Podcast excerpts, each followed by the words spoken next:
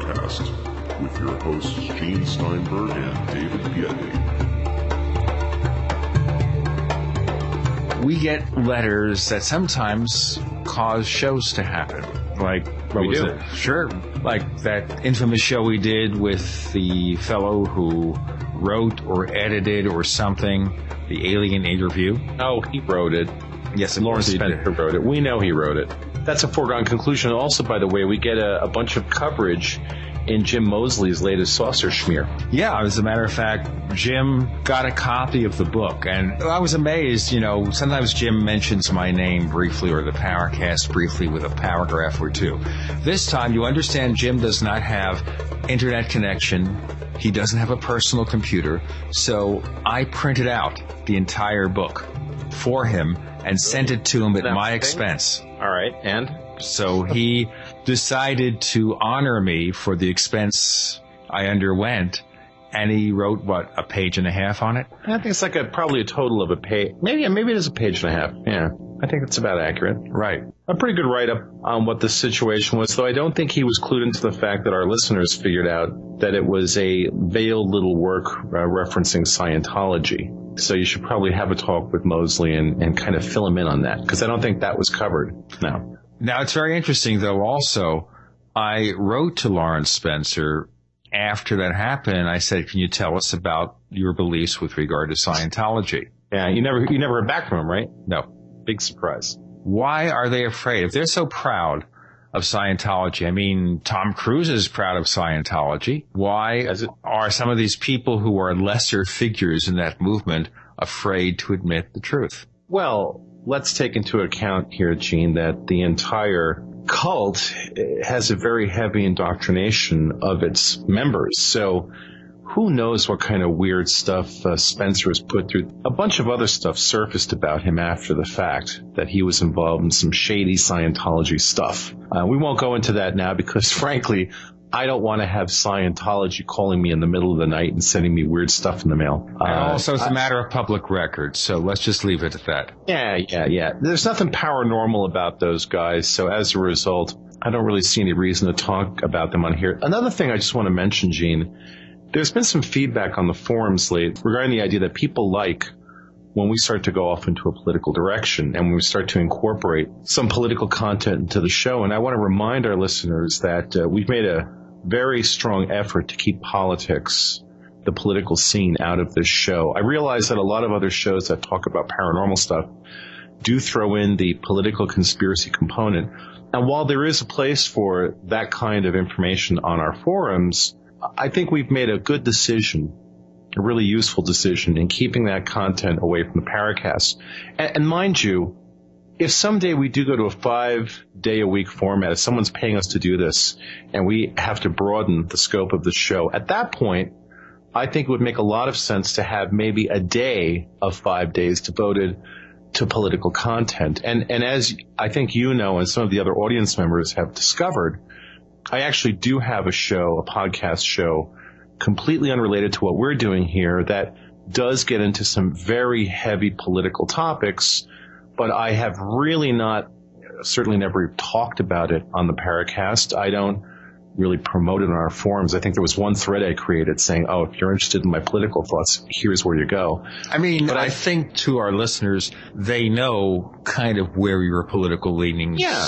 lie. There's nothing secret about that. In any case, we got another letter from a woman named Lisa Lindley, who's written several self-published books, which seem to refer to the fact that she is, quote, a haunted survivor of a demonic haunting. Right.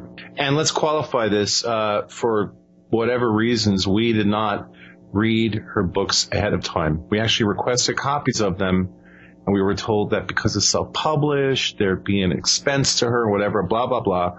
I didn't have money laying around right now to go buy her stuff. I really didn't feel the motivation to do that. The just- self-publishing outfit she deals with, unfortunately, does not provide the book author with complimentary copies or cheap copies. You basically have them set up the template for publishing this thing. It's all on demand. When she sells a copy, they print it, they ship it. There's mm-hmm. nothing in the sense of getting extra copies for yourself to promote, unfortunately. So, so we're bringing her on without having read real hard details about her experiences. I just want the audience to know that ahead of time. Sight uh, unseen. Pretty much. We and have we'll no idea what's going to happen here. This could be a wonderful, fascinating discussion. We might get some very interesting insights, or it could be, well, a very short interview. Yeah, it could be either one. And I have to state right up, right up front, and we'll be talking with her about this, but the photographs on her website claiming to be paranormal stuff are the fairly classic orbs, which means they're, you know, nonsense.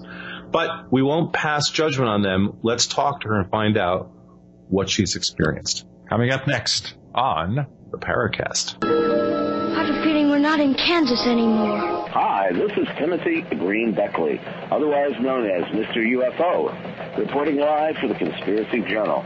And we have a special offer to the listeners of the Paracast. Want to receive our publications for free? Conspiracy Journal, and Bizarre Bazaar sent to you via snail mail. And all you have to do is email me at MrUFO at webtv.net. That's MRUFO at webtv.net, and we'll send you two of the most exciting publications.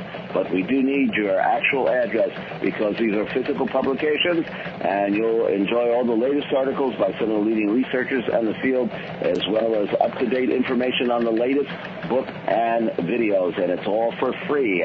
Or drop us a line, Mr. UFO at webtv.net. Gene and I love to hear from our listeners. If you'd like to share your thoughts with us, send your messages to news at theparacast.com.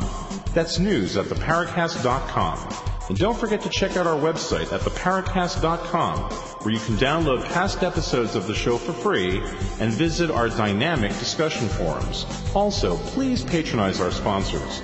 Tell them that you heard their ads on the Paracast. They'll appreciate it, and we will too. Hi, this is Don Ecker, and you are tuned in to the Paracast with Gene Steinberg and David Biedny. Hey, let me tell you what, you're going to hear stuff here that you probably won't hear anywhere else. Hear that, George Noory? So, Lisa, give us an idea for um, how you became involved in the topic that you've written about. Um, what are the experiences that you've had? Let's start at the very beginning. How did okay. these things started happening to you? Well, in 2003, we bought our first home. Um, we had lived in a mobile home prior to actually owning a real house and found this place for the bargain basement price. Didn't know too much on the history of the home. Everything fit just great. And when we moved in, shortly after we had bought it, we were staying on the property in a camper. We started to have paranormal, what we thought were paranormal occurrences. My daughter, who was nine at the time, said a little girl named Linda, about um, eight or nine years old, was coming out of her closet at night wanting to play dolls with her. And that was kind of where it all started. Um, back in 2003, before we bought the house, we had no history of any sort of um, haunting that was going on. We had a normal life. Everything was good. And when we moved into that house, uh, things just dramatically changed. So that's kind of how we got started, um, I guess, experiencing what we did that led up to current events. Now, Lisa, before you moved into this house, did you have any interest, whatever, in the paranormal? Did you listen to radio shows? Did you read books or magazine articles on the subject? Yes, actually, um, I tell people too, which makes us all, I guess, more ironic in a way. We really loved Halloween. Um, my husband had actually um, ran a couple of haunted house productions, actually designed them and ran them. We had the parties that everyone wanted to come to every year. We liked the scare factor, but we weren't inviting it in by doing Ouija boards or having seances. We weren't trying to conjure this up. It was just the thing everybody did. And mm-hmm. when when we moved into our actual first house, it was like everything that was fantasy became reality, if you want to put it that way. It became very real at that point, but we thought that it was just very innocent ghost activity that we had at that point in time. Things really changed after that year, that first year. How did these things start to manifest besides your daughter saying that she had this little girl coming out of the closet? Uh, what were the first physical manifestations? It was a little bit of a, a combination of things. Um, she had also seen a military man in uniform one night on our steps during a thunderstorm at the house. She was laying on the couch, had woken up, and he was standing there on the steps staring at her, pointing a gun. He didn't say anything, but he had a very stern look on his face. And we also had other people that would come to the house just to visit and things would happen to them where they would either get impressions of something without us even saying anything, feelings of extreme anxiety, like they had to leave, they were being personally um, targeted, I guess you could say. Um, and then I often had feelings of knowing that something was there that shouldn't have been, like they were sharing your space with you.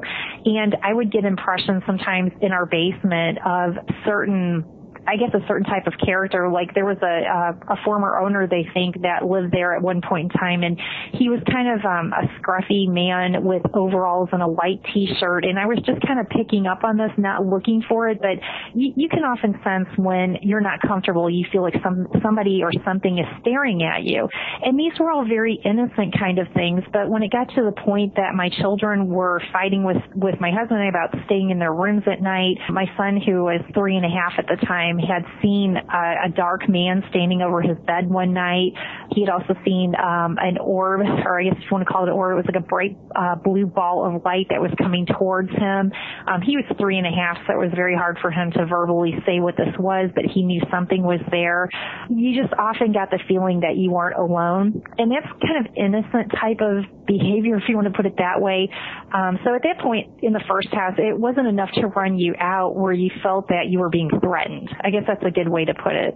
You said that those feelings were happening down in the basement? Oh, no, they were, um, I would get it throughout the entire house, but when I would pick up on the scruffy farmer type man, I guess the impression I was getting of this, it was all of the time. I mean, you just knew you weren't alone. That, that area of the house just seemed to be a hotbed of activity, but the upstairs as well in both of our homes have been where you feel it, I guess, more so than on the main floor where everyone is, you know, all the time in your common area.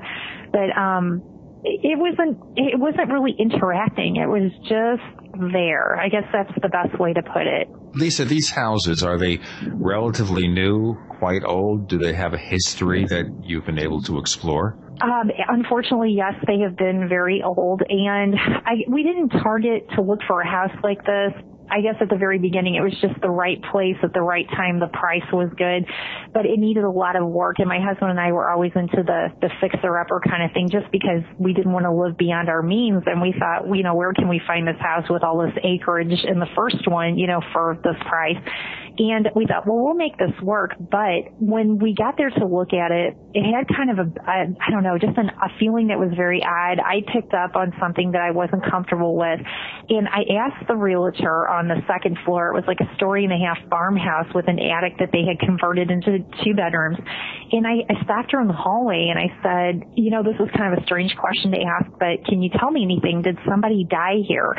And I was just picking up on this kind of reeking of death kind of feeling, but the house was very outdated. It needed a lot of work. It had dark paneling in it. And so I thought, well, maybe it just needs a lot of work. So that's why it looks scary. I mean, we were not looking for any kind of activity. I mean, it was just the house we were looking at. And she had said that um, there was a lady that lived there. She had died, but didn't go into detail. Well, later that evening, we took a copy of the contract home just to kind of look it over. And it said on the disclosure part, seller died in or on premises, perhaps by his or her own hand. And my husband looked at me and he said, do you know what that means? And I said, not exactly because I wasn't familiar with this. And he said it sounded like someone had killed himself in the house or on the property. So that started a new series of events. Can we buy a house knowing something had happened there? But it, it just was a really cute little house. I thought we could make this work. So, um, yeah, let me ask you a question yeah. though, before we proceed any further. Okay. Knowing this kind of history and your interest in the paranormal, etc. You know, if I was in that kind of situation, I would say, you know what? I'm not going to bother. Maybe this is a nice house and everything else, but I don't know that I want to get into something that has a questionable history. Well, it crossed my mind. I will be completely honest, but we really wanted a house and the price was right. And we tried to weigh that out and we kept, you know, psychologically saying to ourselves, well, people die in houses every day. It doesn't mean it's going to be haunted. I mean, it totally was on my mind. That's why I had called the police department trying to find out more information. Found out a little bit too much, I guess, after the fact would be a good way to put it. But there also was, you know, another sign that her 14 year old son w- was doing a few things in the house that, you know, we weren't looking for problems. We just thought, well, we'll just overlook that. And I mean, up in the upstairs bedroom, which became my daughter's, there was an evil looking poster up on the ceiling that had this dog panther thing with its ear half chewed off and its eyes bulging out of its head. And I thought, well, that doesn't look very good. But I just assumed maybe the kid was into some heavy metal music or something. And then later I had found a pentagram that was drawn somewhere in the room. It was either on the windowsill or the wall somewhere. And I just remember painting over it. But we were very innocent. I mean, we didn't know what all this meant. I just thought, okay, maybe this kid's into some bad stuff.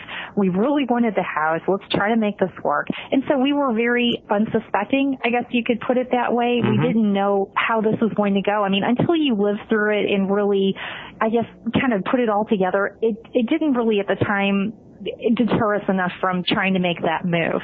But I did. I really looked into it quite a bit and I thought, okay, well we can do this, but sometimes you don't find everything out until after the fact.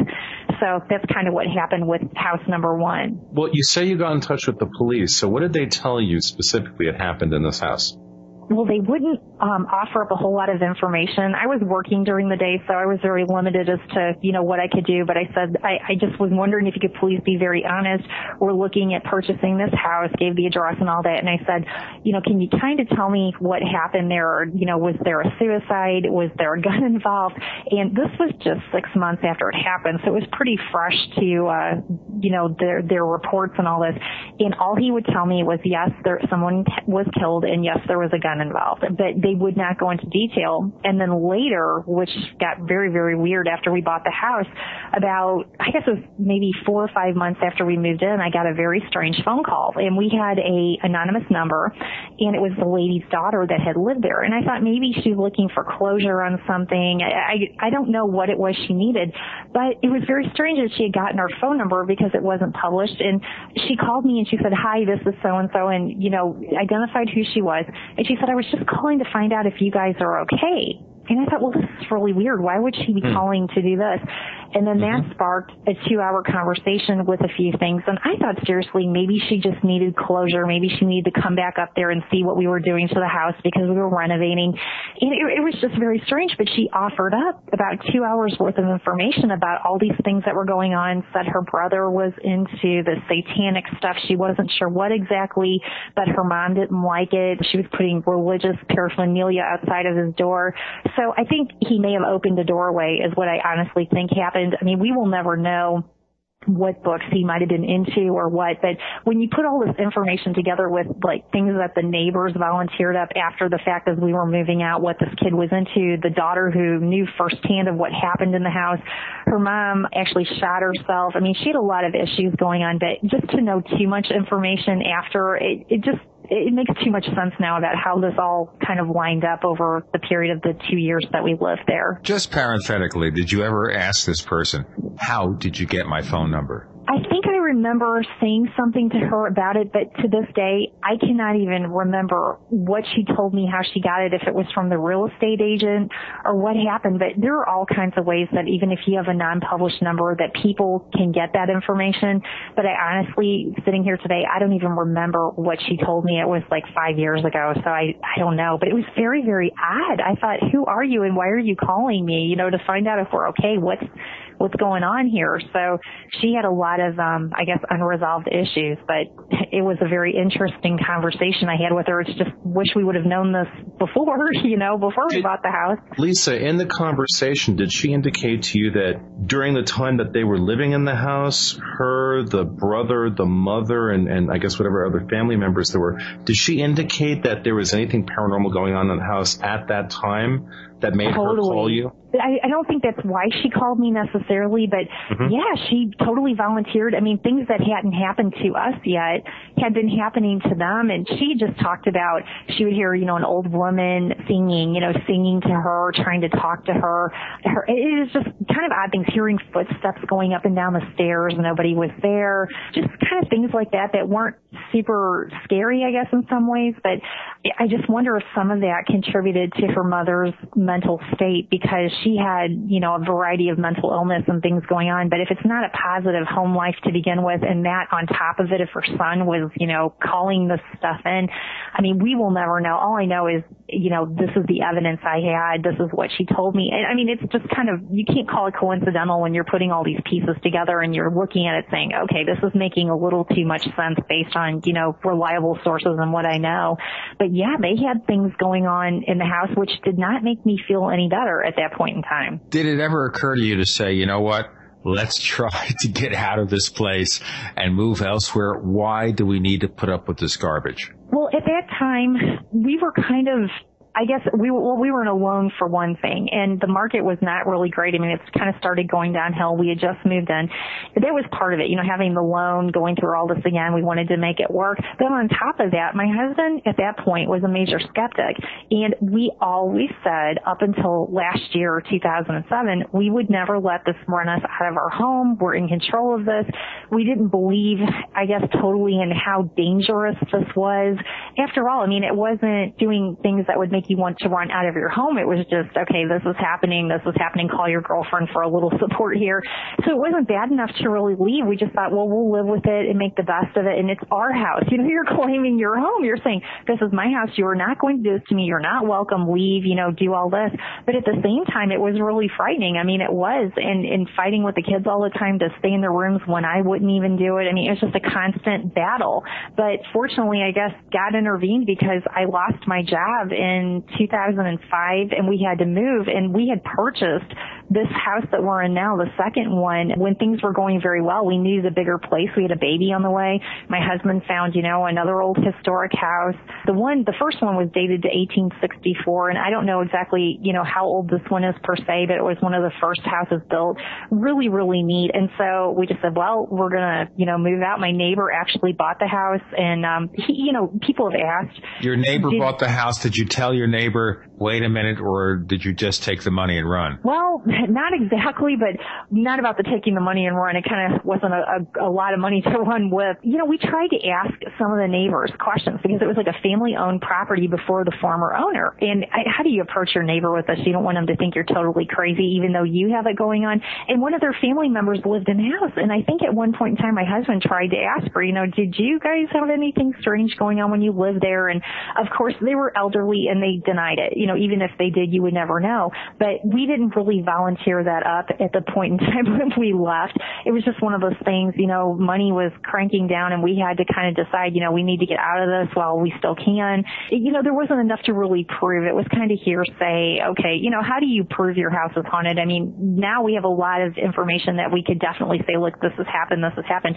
But at that point, I mean, most people would just say, oh, you're making this up, you know, and, and he was another elderly neighbor, so he probably wasn't even open to accepting that. And I guess why volunteer it if you don't have to, if it's not you know, Mhm. something you have to bring up. And right now, I think it's being used for rental property anyway. I don't think, you know, it's a permanent thing for anybody, but that's kind of what happened with that. So the neighbor bought it and then we just went ahead and moved in, in this place since we already had it. Okay, now Let's- the other property, the property that you vacated, that you sold, Mm-hmm. have you heard of anybody else having any experiences since then? Well, we've still been kind of non-published for a variety of reasons, and I don't know if someone tried to contact us if they would be able to do that or not. But as far as I know, it's just renters in there, and no one has attempted to say anything about it. Um, even though I wrote about our story to try to help people and tell them about, you know, how to deal with this kind of thing, um, I'm always pretty much undercover. I don't try to make a big deal about it and, you know, draw people to where we're at. So it would make it more challenging. But um, we haven't had anybody, you know, try to contact us regarding that. But, you know, it was the, the family before us. I think honestly, I mean, not to get on them about it, but I think really they were the ones that caused this big problem. They invited it in, her brother did, and who knows what else has went on since we left. But mm. now that we've had it in two houses, you know, it's always a question. Did it follow us? Is it something different? You know, it's, right. it's really hard to say in, in some ways.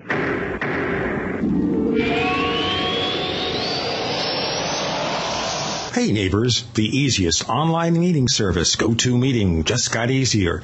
If you haven't tried GoToMeeting, now's the time because the new version of GoToMeeting has fully integrated voice over IP.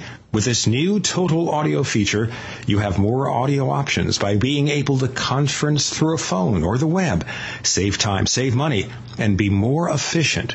Hold an online meeting with GoToMeeting. Try GoToMeeting free for 30 days. Visit gotomeeting.com slash podcasts. That's gotomeeting.com slash podcasts for a free trial. Hi, this is Brad Steiger, and I'm in the Paracast with Gene Steinberg and David Biedny. Join us as we explore new dimensions of thought. We are talking to Lisa Lindley, and she's also author of a book called Never Alone. There's actually a series of books, or two books with the title Never Alone. Could you tell us how you came to write those books? Then you have some subsequent books after that maybe give us a little bit about the writing history. Well, I, I wasn't a published author ever before any of this happened. It was just kind of something I felt a calling to do. Well, between 2003 and 2007, I had kept a log of information, which is good for anyone that's going through unexplained activity. Like what I mean is, if you have something happen to you, get a calendar and write down specifics about what has happened, you know, the time, the date, what happened, just so that you have a record for yourself. And mm-hmm. after you know, so many years of this in sharing that with my girlfriends, they said, you ought to write a book about this someday. It was kind of a joke among girlfriends. And I thought, well, I have enough information to do it, but there has to be more to it. And I just remember feeling panicked when my daughter came to me that first time and not knowing where to look for help, what to do, who's reputable to contact. And so I kind of took it on as a personal project to talk about our story, but also offer some help to people going through a haunting with children because it's been very, very hard. And then three days after the first book came out, the family's hope for peace while living with the paranormal, because we are hoping for peace eventually here.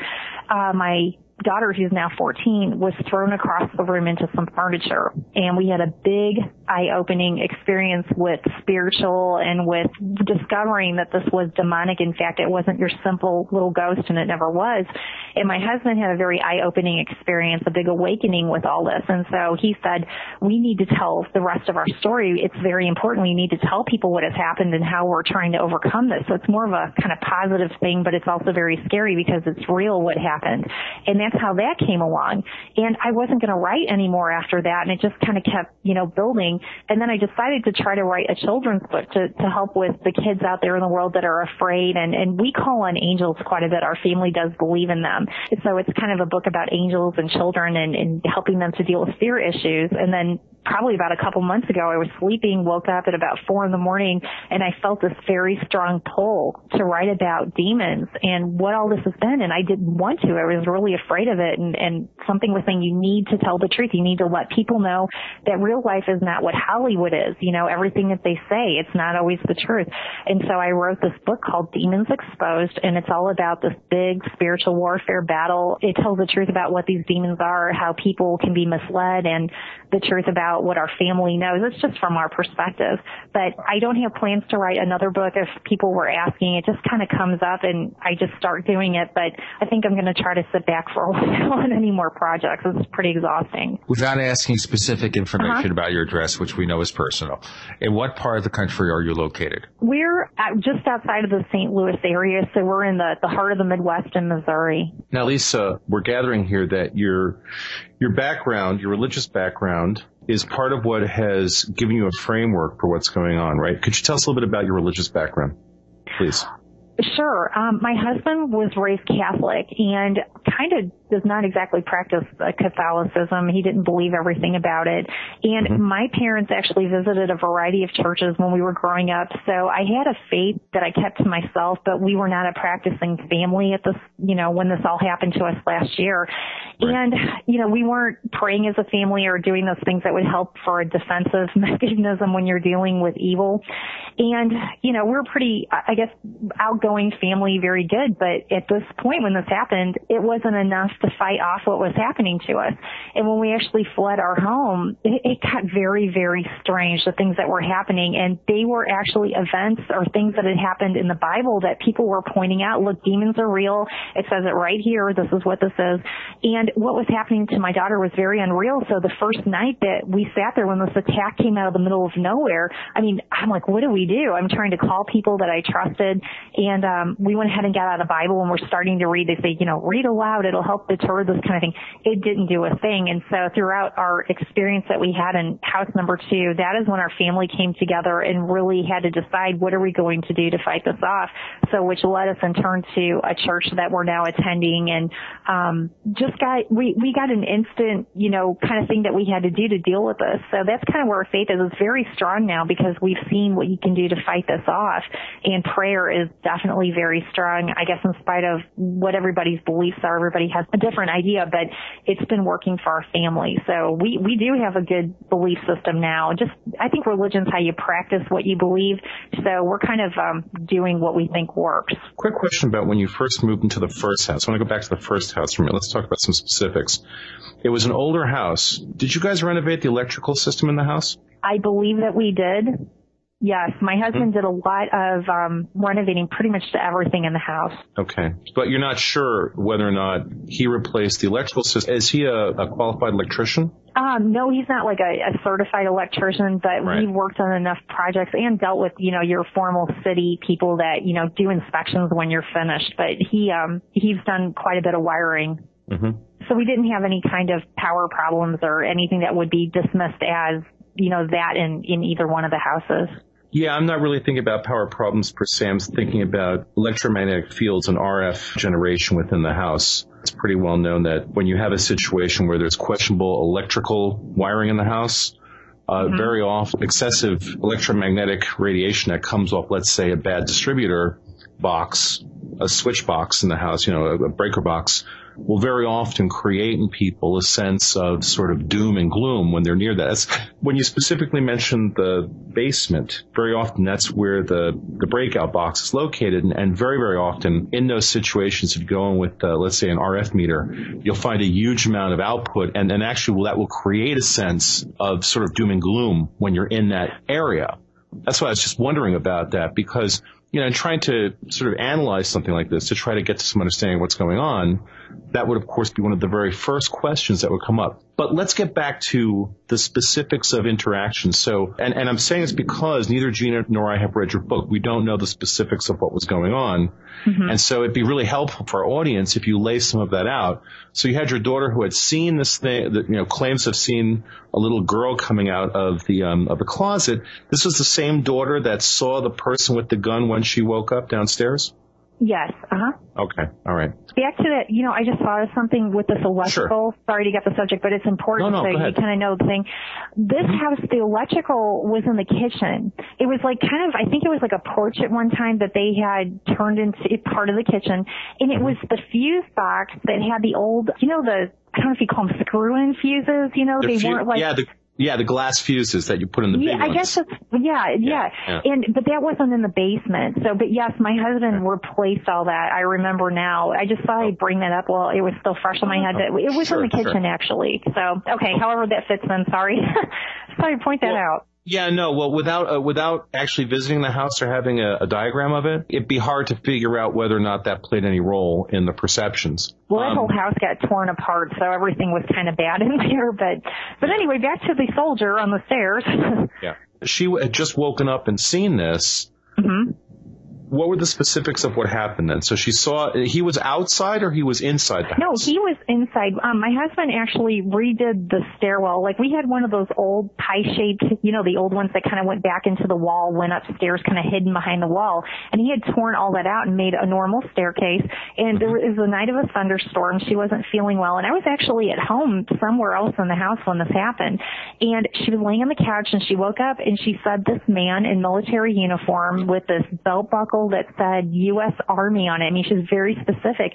Was pointing this rifle at her, and I said, "Well," and this was normal conversation. You know, well, what happened? What did he look like? Did he say anything? I mean, this is what people were telling me to ask her.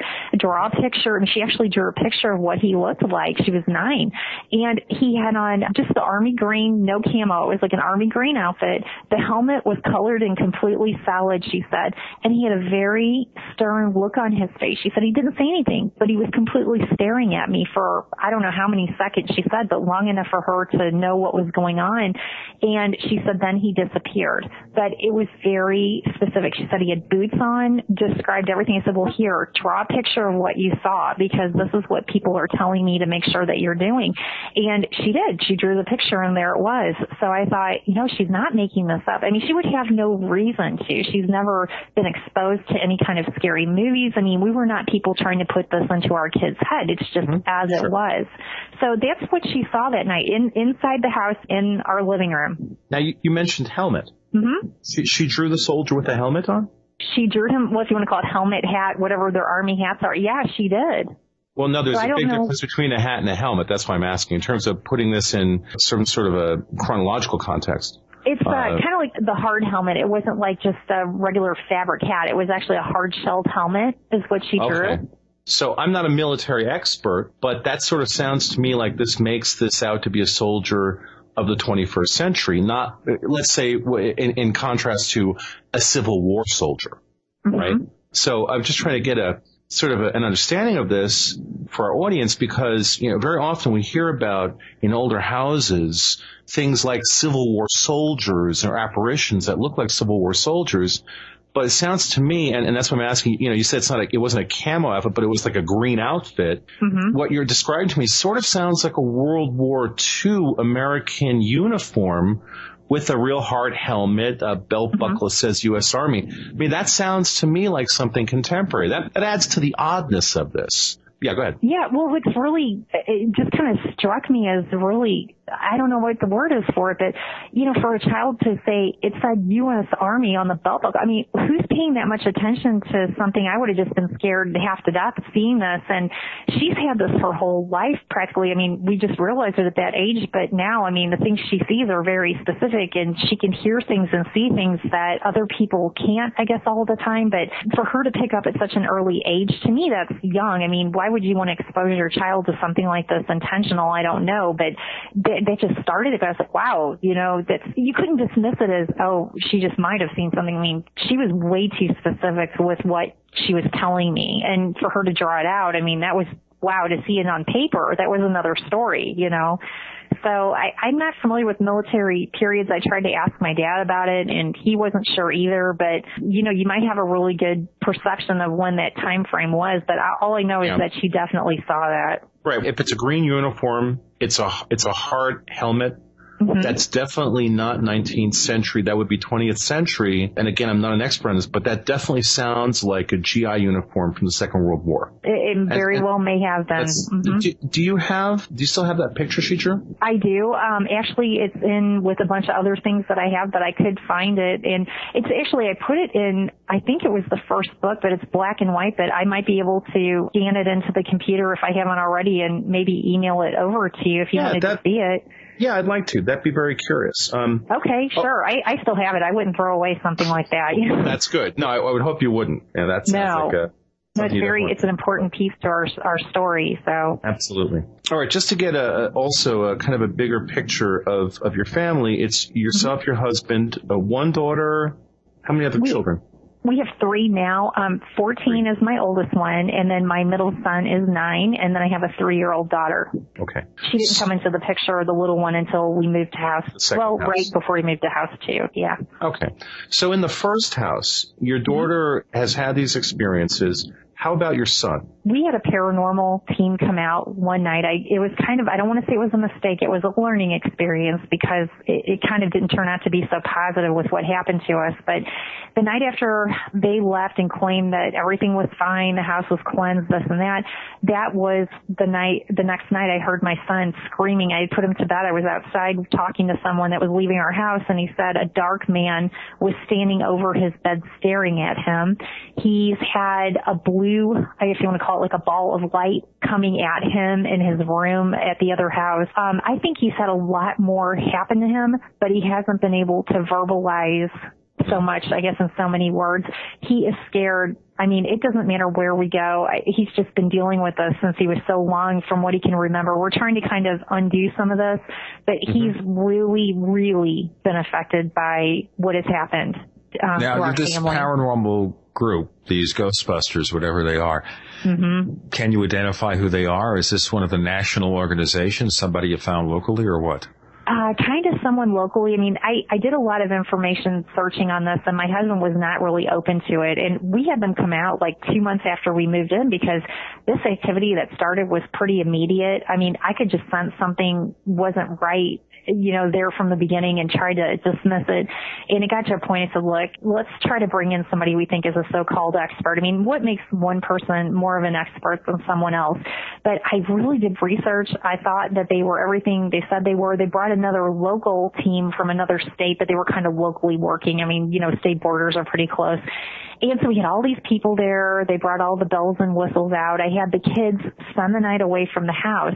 And I don't think, to be honest with you, they were prepared to deal with what they had encountered that night. It was more like, let's just confirm what's going on here. Let's see what we can find out. And then there was no resolution like later, you know, and I tried to contact them several times after they left and there was one video they were trying to get a copy of for us. I had requested that. I said, please, if you can get this because some really strange things happened the night they were at the house. And the guy finally said to me, you just need to get a priest out there and move. I mean, I think it honestly scared them. They weren't ready to deal with what was going on. Maybe and they've never seen a real one. I don't think so. Maybe, you know, that was part of the problem. I'm not Sure. really sure, but you know, it's one thing to say, oh yeah, I know what to do, but what would have been really helpful in defense of, you know, paranormal investigators, because I'm sure they have ways that they do things.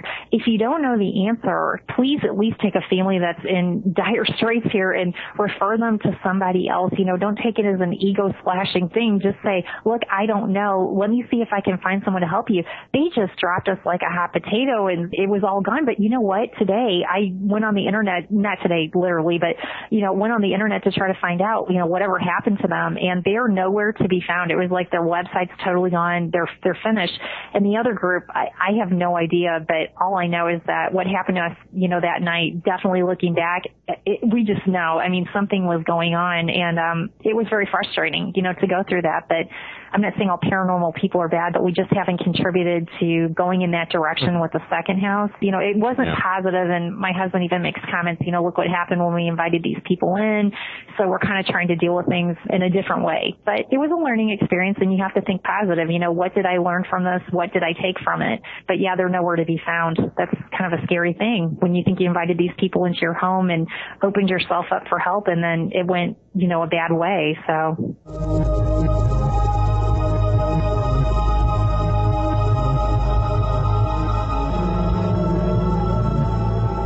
Fate magazine is proud to be celebrating its 60th anniversary and its 700th issue. That's 60 years of bringing you true reports of the strange and unknown. Fate brings you the latest on all aspects of the paranormal, like angels and miracles, psychic phenomena, ghosts, UFOs, and much, much more. It's bigger and better than ever. Subscribe now by calling 1-800-728-2730 or online at www.fatemag.com. That's 1-800-728-2730 or www.fatemag.com. What are you waiting for? Your fate awaits. Eerie Radio, opening the door to the unknown.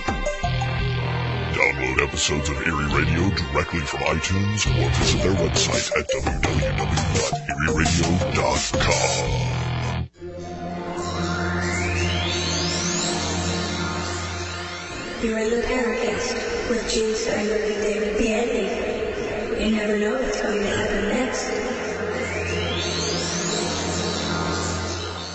You're in the Paracast. We're talking to Lisa Lindley. She's author of a number of books recounting the paranormal experiences she has faced in two homes. I do want to drop something here into the pile, and that is I'm not going to criticize any particular paranormal research group, this one or any other, except there's no standard out there for certifying that a paranormal research group is capable of researching anything or investigating anything or testing anything or ridding your home of anything. So in a sense, you're getting a pig in a poke here. I think. Right. Yeah, there's no certification process. There's no, there are no standards. This is all sort of fly by night. Now, Lisa, um, you've indicated that they came out, these two groups came out, and it sounds like they found something that sort of freaked them out a little bit. Am I misreading Right, that? right. So, so Um, give us some, tell us about that, please. Well, at one point uh, in the evening, pretty early on, they decided that we were going to shut off the power to the house, with the exception of you know a few of your appliances,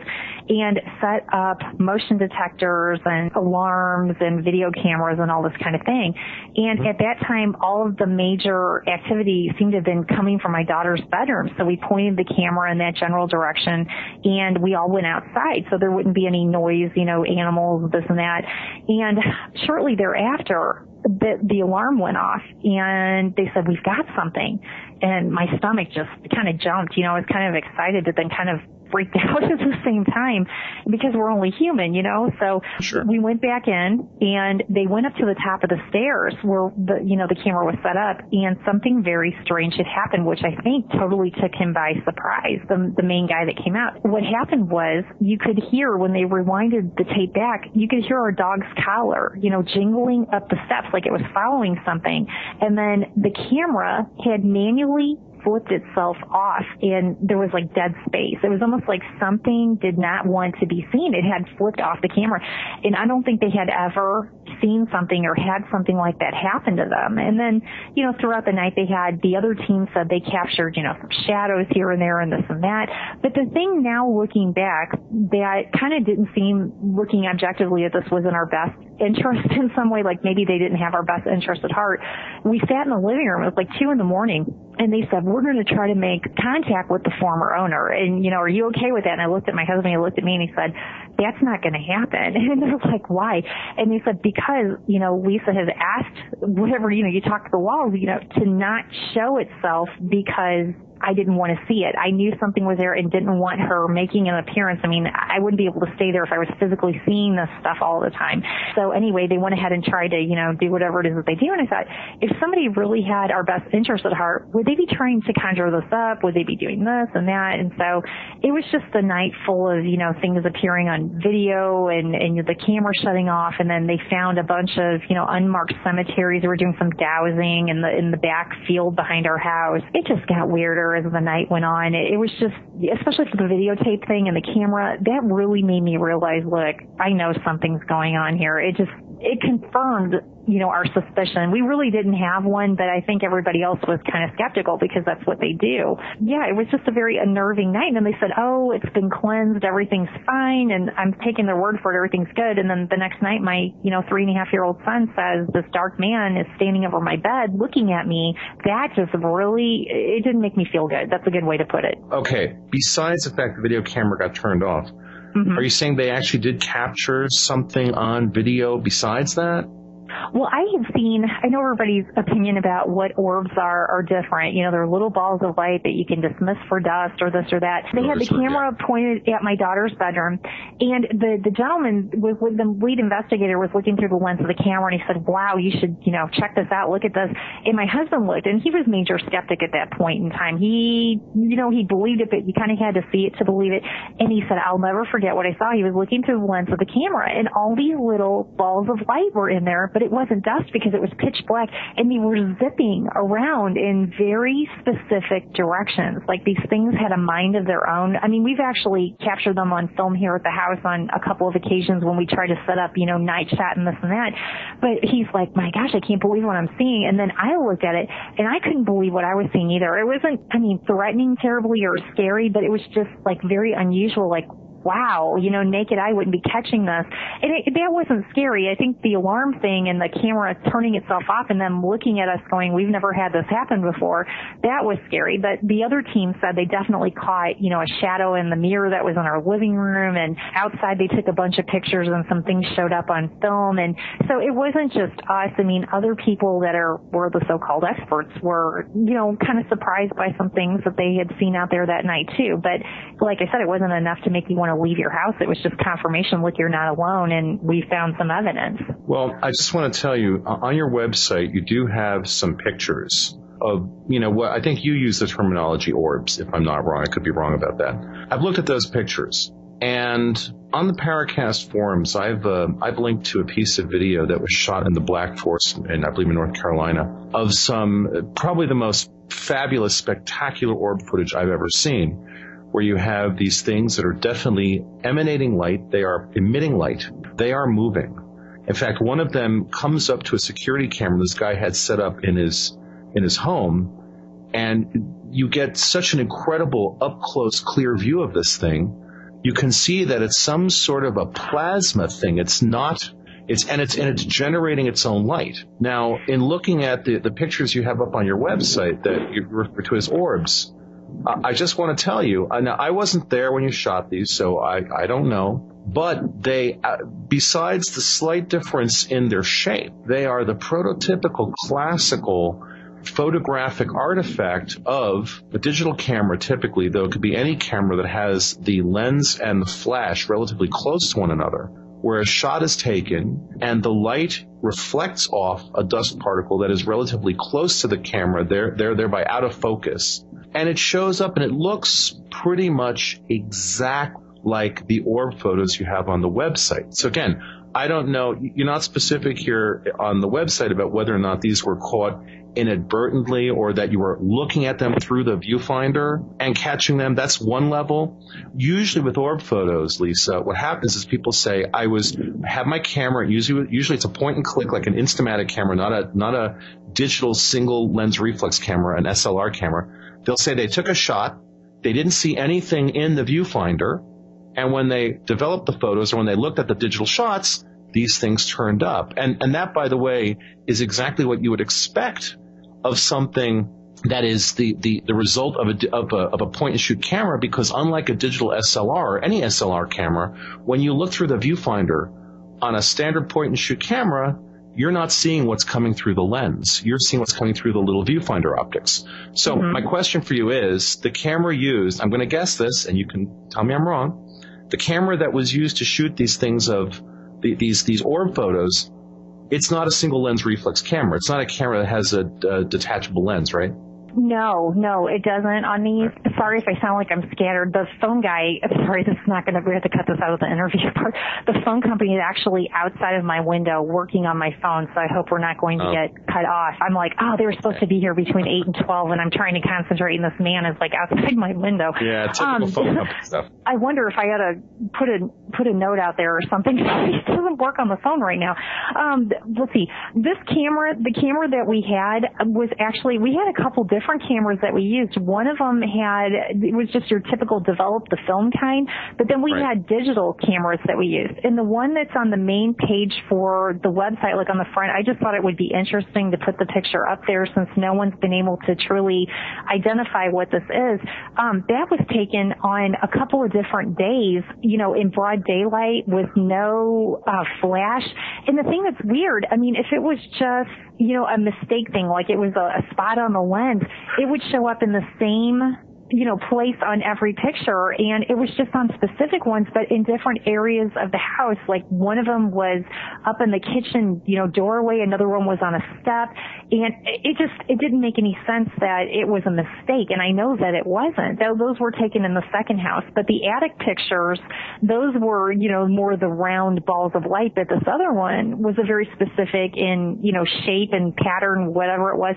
It, that's what makes it so strange. You know, we're not sure what that right. was couple of questions. Yeah. So on the main page, there's one picture of this orb artifact hanging above a window, a strong light source coming in. Okay. Right. So, uh-huh. right. Okay. So now that picture, that same shape artifact shows up on multiple pictures. It's pretty much the same shape. Right, it's exactly, but you know, it's weird. It had a really, um, specific pattern in it. It just, it was very weird. I had not seen this anywhere before. It was that, just that, very, very, right. Yeah. That, that pattern is uh, totally familiar to me. It's the okay. pattern that you see. Yeah, it's absolutely the pattern that you see as a lens flare artifact. That that is, and, and so the reason I'm bringing this up is that it's almost the exact same shape in all the pictures, almost exactly the same. And in a number of the pictures, it's coming when the camera, it shows up when the camera is pointed at something where there's a bunch of light coming in. Not in all the pictures, but in a bunch of them, that seems to be the case. As I said, that is something that we see quite a bit on these kinds of photographs. And you've indicated to me it is a point and shoot camera. Uh, there are a number of them where it's pointed at the light. And, and I want to just, you know, just elaborate for you that there's nothing in the photo that indicates that this element is emitting light no, sir there was nothing that you could really say it was anything else. I mean, there was no flash. It was broad daylight in our kitchen. I mean, it, it, the first one with the yellow background, it, it's just really odd. I mean, we didn't do anything to, um, you know, try to on purposely cause this to happen. Did you see this floating in the air and then say, let's get a picture of it? Um, no. You know what was really strange is we were just pointing to, uh, you know, different things. We were tearing out things in the house. I'm kind of a scrapbooking person, so I said, hey, let's take a picture before and after. And so I went ahead and, you know, just pointed up at the stairwell or pointed at the kitchen thing. And the, there was nothing there. That's what was very strange about it. We just took the picture and when we put them on the computer, you know, to see what was there, what, you know, what this was about, I was like, what is that? You know, it just had appeared. And then I thought, there's no way. We did not buy another house like this because we hadn't even moved in. I mean, we were buying things. We started to tear things out. There it was. But it wasn't just on the kitchen photo. It was on the attic stairs photo and then above my my child's doorway in the bedroom. I mean, it was very, very strange and it was different days. I mean, it wasn't like we were there shooting, come out, come out, where were you? I mean, we had yeah, no sure, idea sure. this was going on here. So it was very, very strange. Yeah. So what do you exactly think that might be? I mean, have you seen anything that remotely even resembles this particular shape? Like, could you Absolutely. associate that? Yeah, yeah, yeah I okay. have. I, to me, and, and again, I wasn't there when this stuff was shot, but I am right now on your page looking at, I'm looking at, we have here this, uh, the uh, entity captured in kitchen doorway during the daytime. Mm-hmm. We have entity captured on attic stairs during the daytime. In both of those photos, for example, that camera is pointed at a window where there's a significant amount of light coming in that is exactly the kind of situation where lens flare artifacts are created on the lens. So, so I, I've absolutely seen those. When you say the texture inside of them, that texture, as I said, is highly reminiscent. In fact, it's almost exactly identical to a, a large number of orb photos that have been brought to me, Lisa. Look, one of the things that you don't know about me, and every time I say it on the show, people groan, my specific area of professional expertise is in digital imaging and the analysis of digital images. So this is something that, that this is the one area of expertise I do bring to this topic. And these kind of fit the, the pattern for the, the fairly prototypical lens artifact and dust elements. I don't think, and, and, and especially when you say that you weren't seeing something, you just had the camera, you shot, and there it showed up. So mm-hmm. from an investigative point of view, it's not like you heard a sound you saw something in the air, you took the camera and shot it, and here's what you got. It, that's not the way it went down. No, from what no, I'm understanding, right? Right, but the one on the, I mean, on the attic stairs, I mean, it's the same exact, you know, type of shape and all that. Absolutely. But that's not near really a window or anything where it would have oh, been. Oh, no, no, no, know. no. I, yeah, I don't think you're understanding. The camera has it on top of the stairs, but to the left is a door with a window that has a very significant amount of light coming in. In fact, there's so much light coming in that on the exposure, it appears basically as pure white, which by the way, photographically is what you never want. You never want pure white. You always work to, to make sure that that doesn't happen. Like in professional photography, the entity captured in kitchen door, uh, doorway during the daytime, it's the exact same thing. And, I, and I'll further qualify this. In both of these photos, the object is pretty much the exact same size, the exact same shape, to me indicating that it is a lens generated artifact. As I said, this is something I've been, I've been given literally hundreds of photos of these things to look at. And in, in all of the cases that I've looked at, I can pretty much unequivocally point to this being the source of these images that it is in fact a lens flare artifact. As I said, taken, there, yeah. Well, if it was taken with two different cameras though, and the same thing has shown up because we had one camera that was just, you know, develop your film. I think it was a disposable even maybe we were using. Okay, but you still have lens flare artifacts. Let me just tell you, we're about to do our break for the hour. We're talking to Lisa Lindley. We're talking about the hauntings in two homes in which she and her family lived, and we're now dissecting these photos, which appear not to be related to those experiences. We'll cover it on the other side of the Paracast.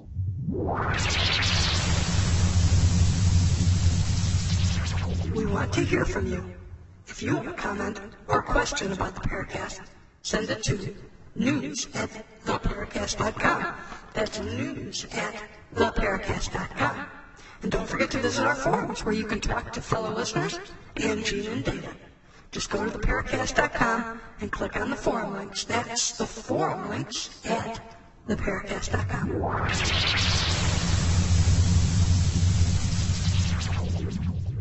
Welcome back to the Paracast with Gene Steinberg and David Biedny.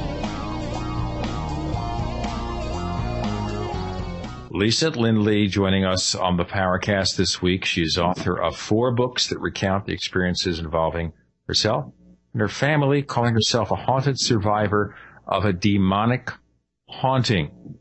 Now, do you understand what David's saying so far about the photographs and about the fact that even if it happens in different cameras, it still could be lens flares and other visual artifacts? It could be, but just based on what I know from our family's experience, I cannot say I totally believe that because, you know, it's, there's been so much unexplained activity in the house that to me, it's just a real thing. I mean, everybody can say, you know. Yes, but we can separate the two. We're not right. saying that what happened to you is not real. We're saying that images you captured with two cameras that had no visual counterpart could likely just be photographic artifacts. And understand David is very well known in the industry. He's a former movie special effects artist also. So if he tells you that this is what they likely are, I would take right. that word. I'm, yeah, I'm just separating this from any other experiences you've had. I'll give you another example just because we're on the topic. Okay. On Photo Gallery 2, there is a photo. Stairwell outside of son's bedroom where ghostly children have been seen playing. Notice the ghost being at the top of the doorway. Well, that's exactly where I, my trained eye would expect to find a flare artifact. Right above, that spot is right above what appears to be, I think it's a, either a window or, or a door where there's a large amount of light coming in. And this it's is above where, the doorway. Okay, yeah. So, but right directly below where this, this artifact is, there's a tremendous amount of light streaming in. So these are exactly the places I would expect to find flare artifacts. Let's, so let, all I'm saying is let's separate this. Okay. I'm giving you a professional opinion. It's just my opinion. You can do with it whatever you like. It's just my opinion. I don't think that those photos tell us anything about what you're going through. I don't think they're generated in a paranormal way. I think that they're fairly conventional. So I just want to put those okay. aside for the moment. Oh, that's because, fine. yeah, yeah, no, the dis- right. The discussion is to try to understand no what you're going through. Yeah, yeah, no one's ever explained it as a flare artifact, so I guess I'll do some more research on that since right. that's new to me. I'll, I will actually send you some useful intel along those lines. You can educate yourself. Cause sure, that would, that's all it's about, educating everybody. So Absolutely. Sure. So let's okay. get back then to firsthand experiences. I think that's, in this situation, yeah. that sounds like it's much more interesting. All right, so let's talk about sounds. Okay. And let's talk mm-hmm. about also, so far what I'm hearing is that your children are the ones who have had the experiences. Let's talk more about what you and your husband have experienced. Let's go back to the first house for a moment. Okay. okay. So we know that your children have had experiences in that home. What about you and your husband? What can you tell us about specific experiences you've had of visual or auditorial phenomena? I would say mine, in addition to those two, would be, if you want to call it like I don't want to call it extrasensory perception. It's just like where you can feel, you know, something's in the room. Your hair is standing up, very, very sensitive to the surroundings. I forgot, I forgot what the term is I sometimes use for um, just being ultra sensitive. That's a good way to put it. Um, with me personally, even from the time we looked at the house, and I know I had someone ask me this, you know, about a week ago. They said, "Why would you buy a house if you had a bad feeling from the time you walked into it?" Well, you know, I just thought maybe it was the way the house looked. It needed work, but it, I could feel it. You know, I just felt I could feel just this house reeking of death and just something that shouldn't have been there. You knew you weren't alone. I've had a lot of things where I've actually, in the first house, I would see things out of the corner of my eye. I actually saw a full-fledged apparition in color of someone that looked at me. I looked at it and it disappeared. Mine was more of feeling impressions of something being there. I could actually kind of sense it. Never really saw anything, you know, standing over my daughter's bed in that house or anything strange, but she was the one, you know, that was getting all that. Now my husband didn't really have a lot of experiences in the first house at all. I mean, the second one, he had some straps on a backpack that looked like they had been brushed. It was sitting on the chair. He thought he caught something out of the corner of his eye in the middle of the day, and then the backpack straps were swinging back and forth. Nothing serious had ever happened to him before 2007 when we left our house when it got very real at that point in time. But it was always for us, you know, with him, he would see how we were acting, how nervous we were, or how my daughter would say, Dad, this has happened to me. I actually saw one entity standing over her bed at night. We had a red hooded figure that was standing over her bed at two in the morning that I saw one night when I went upstairs and looked at it. It looked at me and it disappeared. That was one of the first times in the second house I, I had actually physically seen something like that, but the rest of it was targeting my daughter. Tell us about that experience, please. Give us some more detail. When I had seen what I saw, mm-hmm. Yeah, the hooded the- figure, Yeah, yeah. Okay. Um, well, I had woken up. Typically, we never have a solid night of sleep in this house anyway. And I had woken up and needed to use the restroom, which is on the second floor because we're renovating. Went up the steps, and as most parents would do, you take a peek in your kid's bedroom, and all three of the bedrooms are upstairs, um, where the kids typically stay. And looked in her room and wasn't looking for anything. I was half asleep. Looked over and I saw this hooded figure. Was life size standing over her bed. And the best way to describe what it looked like, it kind of looked like, and someone had suggested, did it look like this? And I'm like, yeah, it's the best way to say it. Is like in the Star Wars movies, I hate to say that, the Emperor would wear, you know, like a long cape kind of thing. They had this hood that came over. It was all attached. Mm-hmm. And it, it, I didn't see the face of this thing. It was just so far down. You couldn't see any face, nothing at all. But it was so far down. But it was standing, I mean, hovering over her bed. It was standing there, but like bent over. And it was just staring at her. And I thought, first of all, did I just see that? Because you're trying to think in a house like this, you don't want to look for, for trouble. Definitely you don't, because how could you stay here if you were trying to make this work? And I knew at the same time I had seen it. And I looked away thinking, okay, did I just see that? And I looked back and it had disappeared. But the very next day, I, I asked my daughter, or the whole day long, I'm thinking, do I ask her? Do I not ask her? And I had to know. I said, how did you sleep last night? And I didn't want to come out and say, hey, guess what I saw in your room because she would never sleep in there again.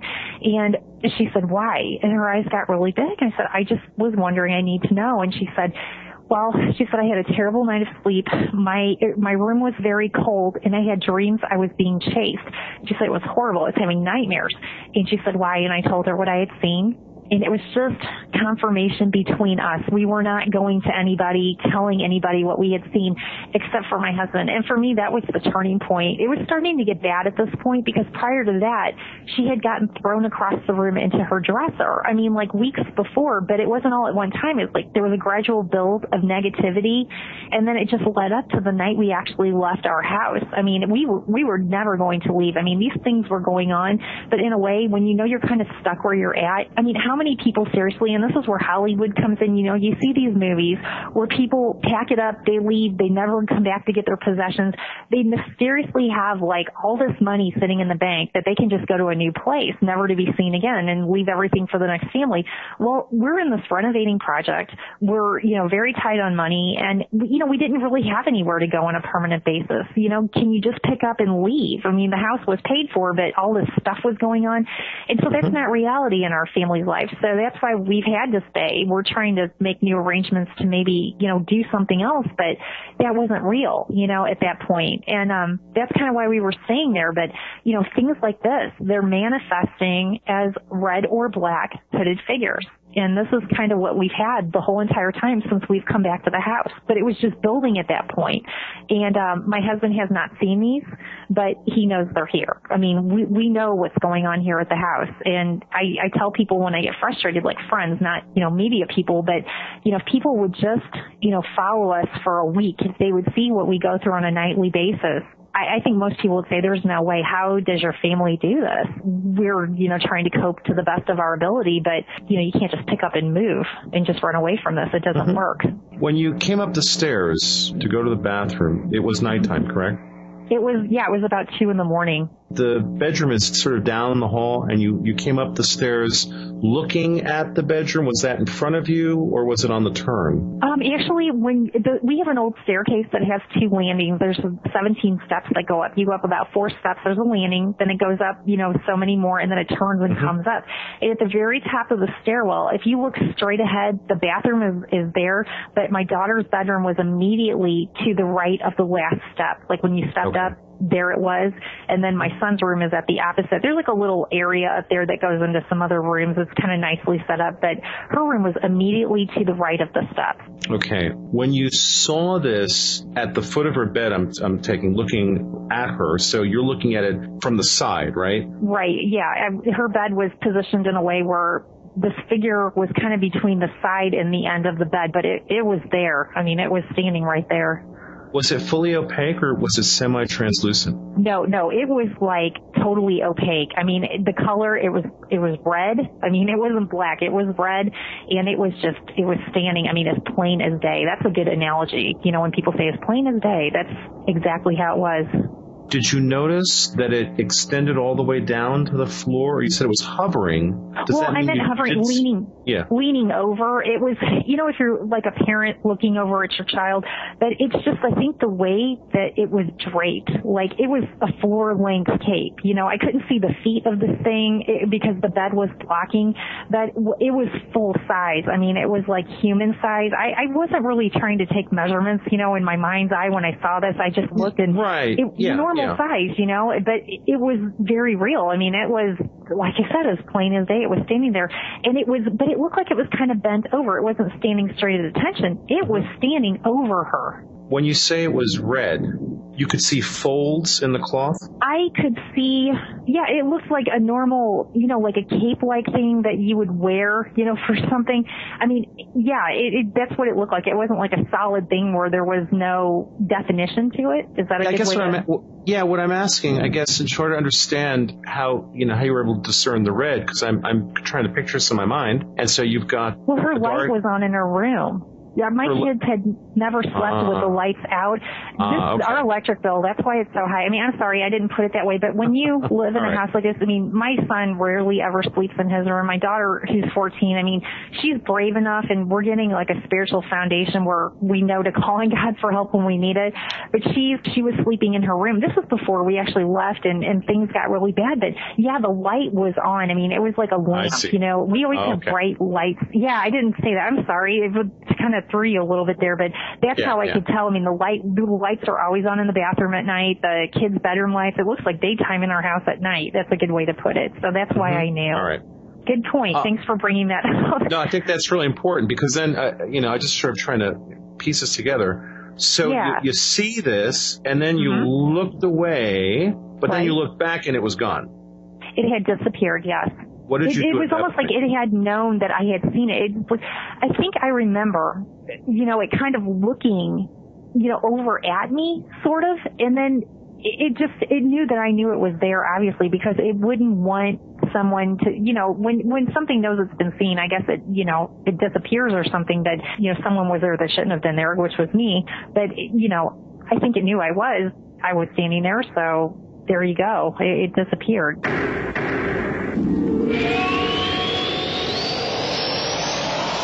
Brain Toniq, the smart antidote to head fog, the world's first organic botanical based caffeine free think drink designed for mental focus and clarity. Tastes great, super safe, with no caffeine crash. Just great fuel for your cranium. No chemical preservatives, no sugar, no fake anything. Check it out at www.maxsales.com slash toniq. That's spelled with a T-O-N-I Q. That's www.maxsales.com slash toniq. Again, the spelling T-O-N-I-Q. Check it out today.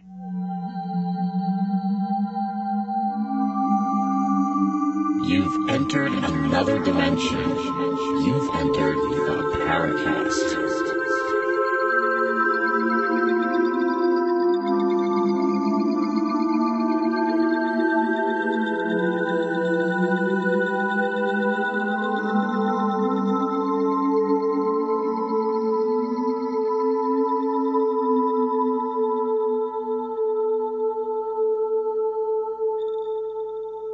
Talking to Lisa Lindley, author of four books recounting the hauntings at two of the homes in which she's lived. Now, these entities, as you've seen, that your daughter has seen, whatever, have they ever said anything, made noises, or anything of that nature? Yes, they have verbally spoken, and this is where it gets very strange that people are like, what are you having conversations with these things in your house?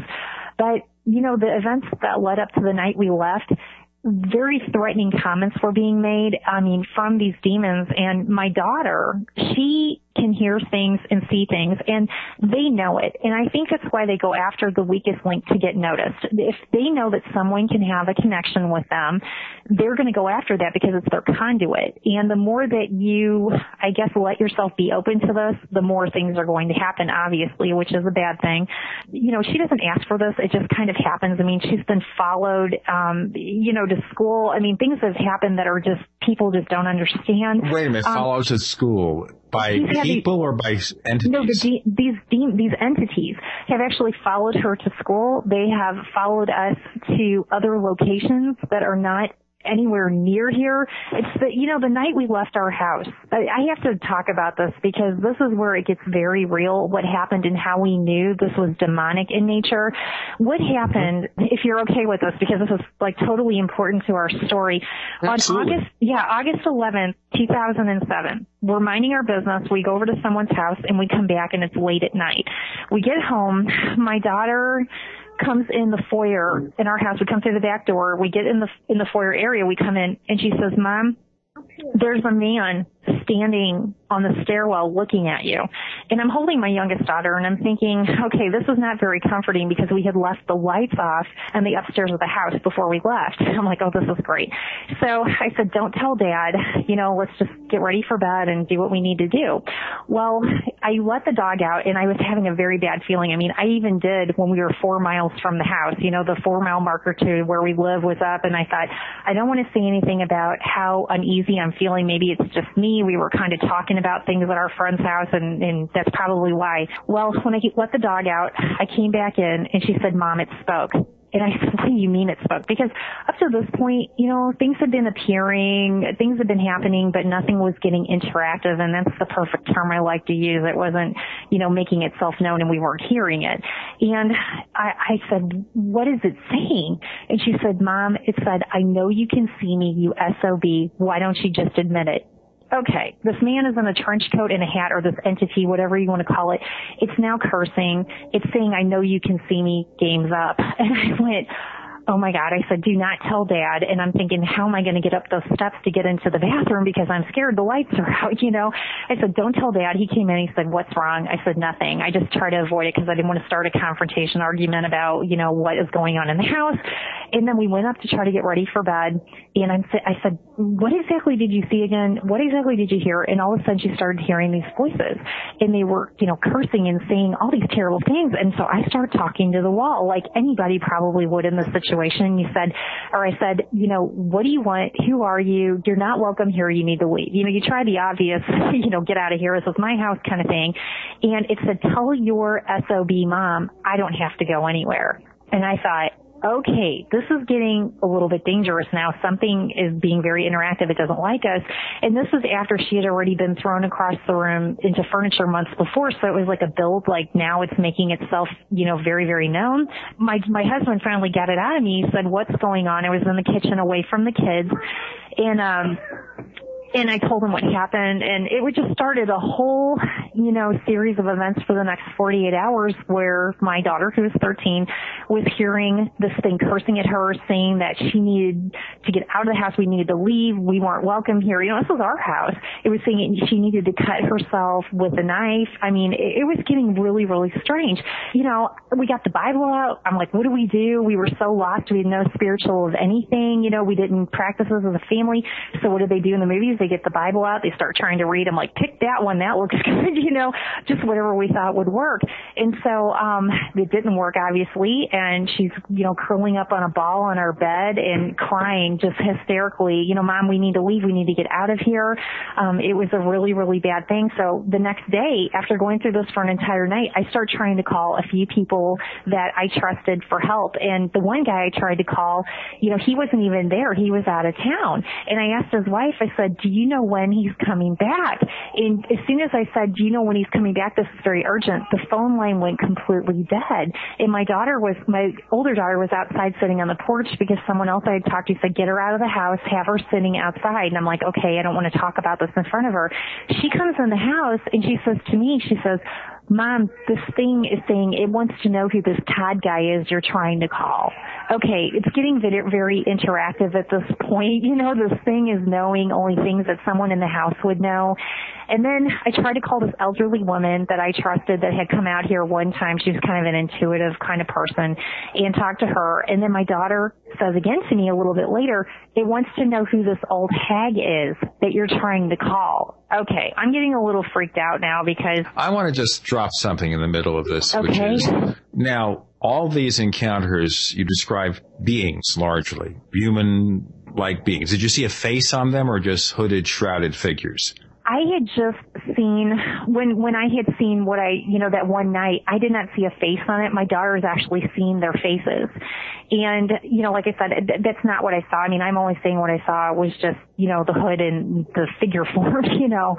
But at this point when this was going on, we were not seeing anything. She was just hearing voices. She was just hearing these things being threatening to her, and and you know, and then you know I started talking to the walls, you know, trying to have this. I shouldn't have done that, but I started saying, you know, what do you want? Why are you attacking her? What's going on? And then she would, you know, say back to me what she was hearing. You know, well, you didn't saying. hear what this no, I didn't was hear it, but she was hearing it, and you could tell that what she was repeating back, it was very broken. It was like you could tell this language wasn't from here. That's the best way to put it.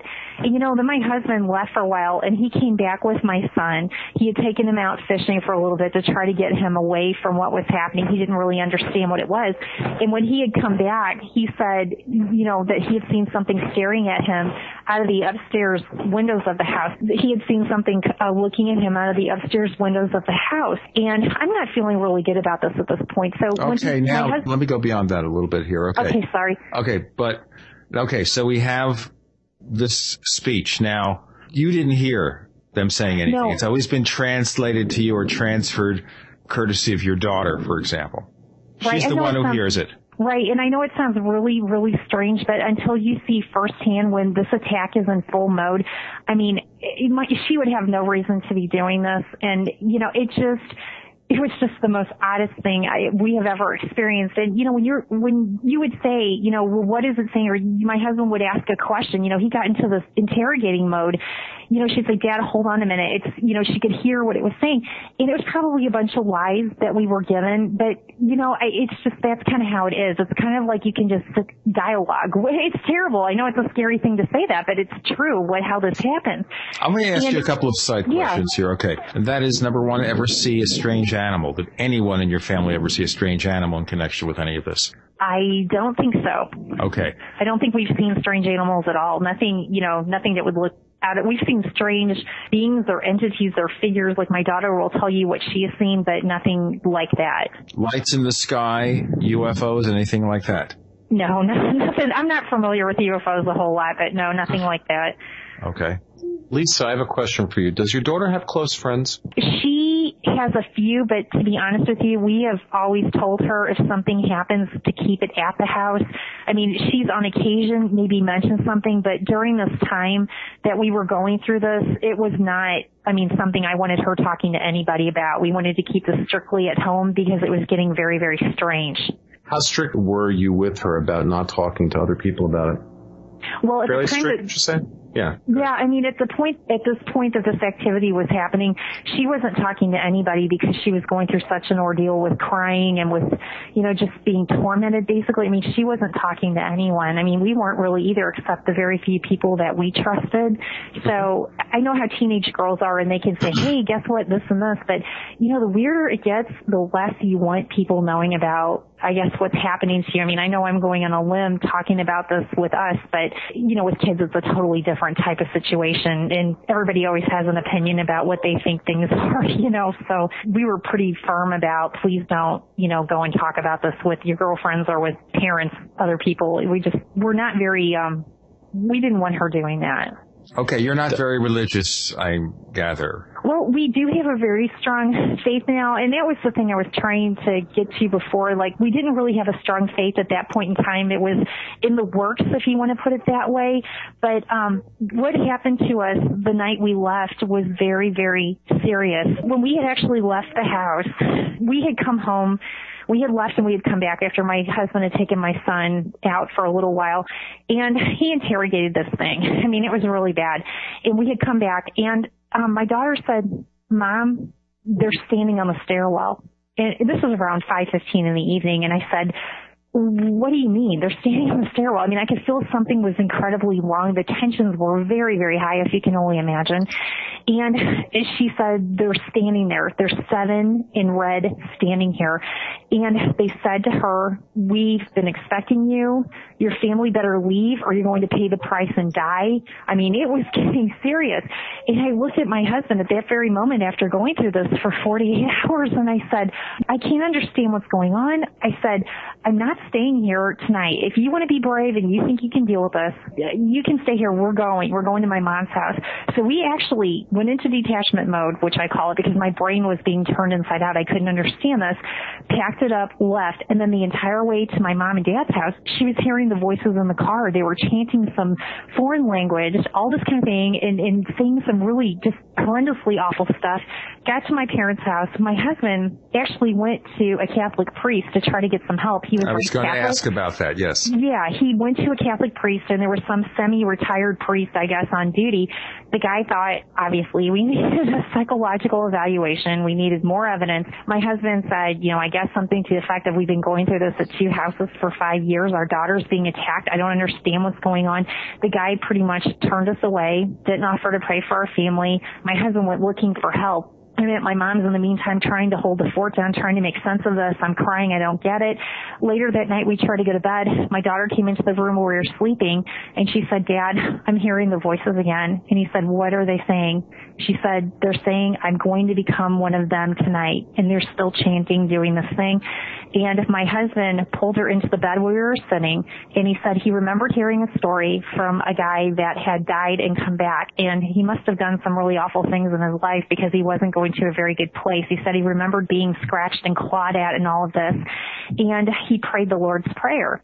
And my husband said that's the only thing he could think to do. And he said by the third time he prayed it, he remembered, I mean, it's very vivid. My husband's not a very emotional guy and he cries every time he talks about this, but he said he felt the most overwhelming feeling of peace and security. And he said, I know it was God. I know it was Jesus. It was someone, you know, goes, I know he was rescuing us at our most desperate moment. And it was like he said, these things just went running as soon as they, you know, knew that something was on the way. And it was amazing. And my daughter said, I'm not hearing them anymore. I mean, permanently on a permanent basis, yes, we're still dealing with this, but my husband was the hardest person to reach out of this. And he got to see what this demonic thing was. He got to see what the opposite is with the rescuing that we got that night. I mean, it was very powerful, but the, the point that's really important to make, and I didn't know anything about this, my friend went to church and she had this, her Bible and in the chapter of Matthew, in the 13th chapter, it talks about demons and it had said, if one cannot find rest, it will bring seven in its place more wicked than itself. And that night, my husband pulled me into a room, you know, at my parents away from everybody else, and he said, I think I know what's going on. I said, what? Because I'm, I'm just crying and upset and all this. And he said, I think we made it mad when he started drilling this thing in our house and our dining room. And he said, I think it brought back reinforcements. That was his exact terminology. And I mean, yeah, that scared me something terrible because I'm like, what do you mean reinforcements? And he said, I think we made it mad and it brought back more to try to do whatever it is its goal was. And when my friend showed me this in the Bible, I was like, oh my gosh, you know, it was like, it totally was too real. I couldn't dismiss that demons were real at that point. I mean, Hollywood has us thinking that, you know, it's this and this and that, and there's all these stories about, you know, people that have fled their homes. But, you know, my daughter is a really good kid with a level head on, and, you know, there is no reason she would have had to make this up. And if, you know, Hollywood would have seen her going through what she did, she would have gotten an Academy Award, but she wasn't. And I had a friend that talked to her also, and she said later, I would have never totally believed everything she said. I didn't know that you called me from the beginning when this started, but when I heard the terror in your daughter's voice and really could feel how scared she was, I really knew at that moment it was real.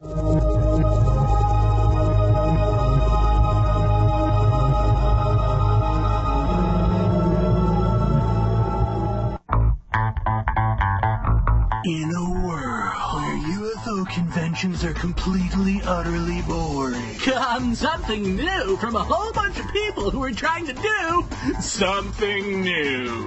The Culture of Contact 2008 UFO Festival. It is reality. Starring Stephen Bassett, David Biedny, Dr. William J. Birnes, David Hatcher Childress, Patricia Corbin, Richard Dolan, Bob Hopkins, Ellen Blodno, Michael Mannion, Melissa Reed, Jeff Ritzmann, Giorgio Tsoukalos, Jeremy Vaeni, and Farrier Duzo. Special presentations by Combustion Motor Corporation, Masahiro Kahata, and the world premiere of the silent but deadly Truth Pollution of Truth. For more information and to order tickets, please visit www.cultureofcontact.com.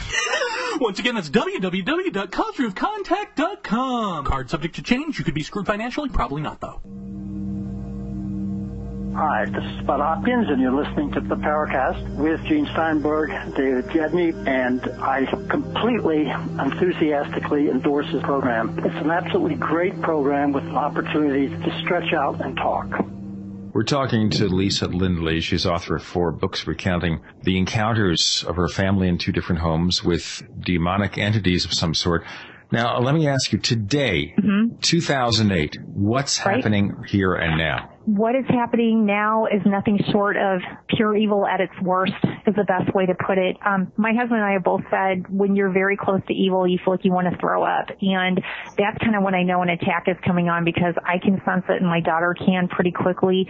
But it's kind of been, I guess, going more toward me because my daughter has such a strong belief now in reality of what, you know, we've been through and what we know and how, you know, prayer really helps. And I'm not totally where my husband is on the bravery level with this whole thing but it's been going after me. I guess they're focusing on me and maybe because I'm talking about it, I'm giving it recognition and it likes that.